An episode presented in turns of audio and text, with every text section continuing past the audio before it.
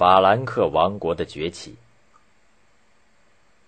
公元四七六年，西罗马帝国灭亡，取而代之的是一些日耳曼人的蛮族国家，主要有西哥特王国，它占有了欧洲西部，包括现在的西班牙和法国西部；东哥特王国，它占领了意大利；法兰克王国，它占有了现在的法国与德国的大部分。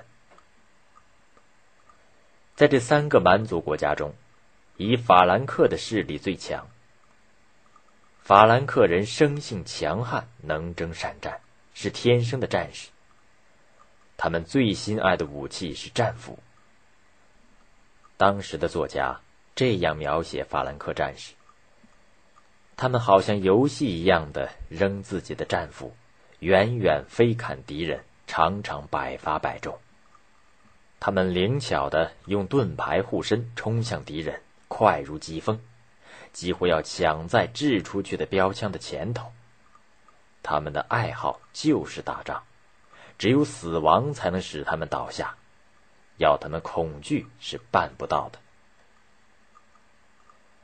公元三世纪，当罗马帝国日薄西山时，法兰克人乘机崛起，渡过莱茵河。到处抢占罗马人的地盘。他们南边紧挨着罗马帝国的高卢行省，所以第一个征服的就是高卢。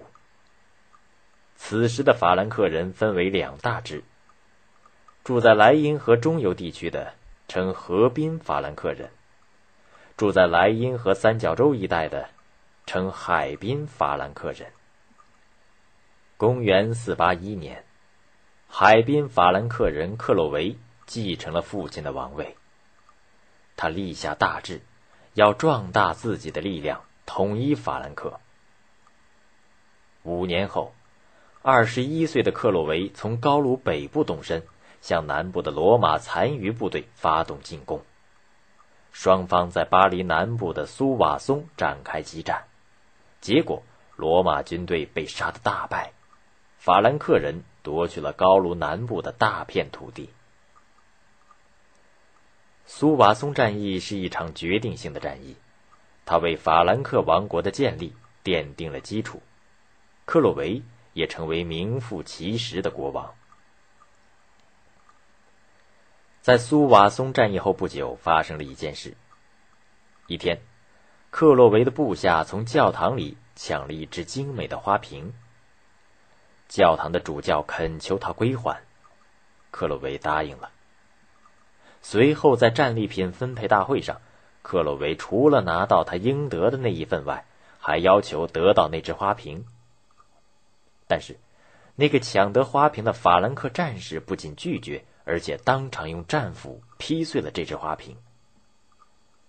克洛维没有作声，他收拾起碎片，重新粘好花瓶，然后。送还给了教堂。一年之后，在一次军事会议上，他认出了那个劈碎花瓶的人。他借口那个人的武器佩戴不端正而大声斥责他，并且将那个人佩戴的战斧掷在地上。待那人俯身去拾战斧时，克洛维抢先一步，拾起斧子，对准他的脑袋劈将下去，口中说道。这就是你以前对待那只花瓶的样子。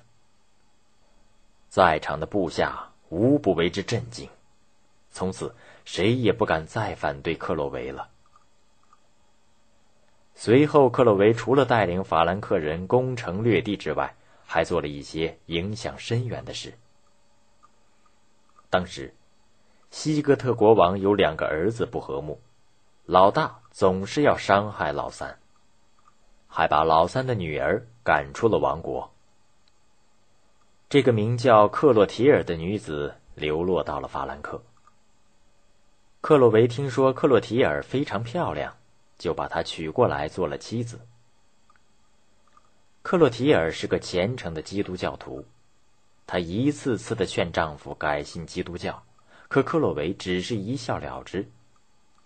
此时的克洛维还信奉多神教。三年后，克洛维在征服莱茵河中部地区的阿勒曼尼人的战争中，他的军队遭到惨败。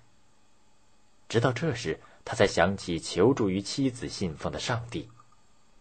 他率三千名士兵到教堂受了洗礼，皈依了基督教。随后，他的战斗便转败为胜。克洛维皈依基督教，既得到了教会支持，又提高了他在法兰克人心目中的地位。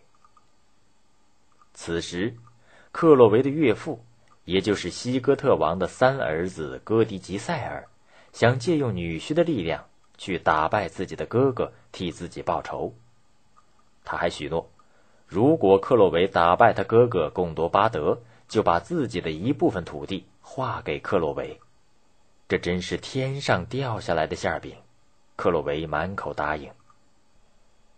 公元五零零年，克洛维的军队出现在贡多巴德的领土上，贡多巴德急忙应战，可他哪里是羽翼已丰的克洛维的对手？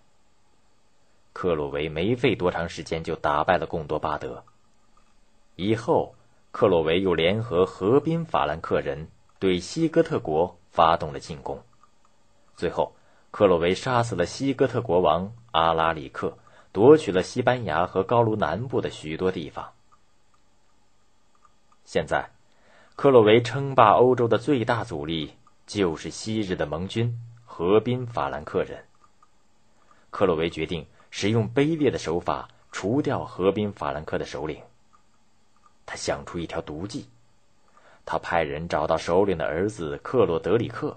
然后摆出一副神秘的样子，伏在克洛德里克的耳边，轻声问道：“你说，现在这里谁的权力最大？”“那还用讲？肯定是我的父亲。”克洛德里克回答。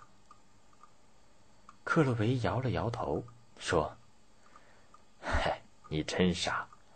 要是叫我看，除了你，没人比你的权力大。只是……”他欲言又止。克洛德里克露出了奇怪的神色，他问道：“请大王指点迷津。如果你父亲去世了，那河滨法兰克人的权利不全都归你所有了吗？”克洛德里克恍然大悟，他兴奋地对克洛维说：“谢谢你提醒我，我明白怎么做了。”不久。克洛德里克就杀死了自己的父亲。他急匆匆的把这一消息告诉了克洛维。为了向克洛维表示感谢，他想送给克洛维一些财宝。克洛维婉言谢绝了他的盛情，只是派出使者到他那儿祝贺。当使者到科隆向克洛德里克祝贺时，趁他不备，竟抽出匕首将其刺死。克洛德里克被杀后。克洛维立即向河滨法兰克人声明，他并没有参与谋杀的勾当，他愿意接纳河滨法兰克人成为他的臣民。失去了首领的河滨法兰克人无奈之下，只得归顺了克洛维。就这样，克洛维完成了法兰克的统一大业。公元五零七年，他在巴黎建都，他所建立的莫洛温王朝。一直延续到八世纪中叶。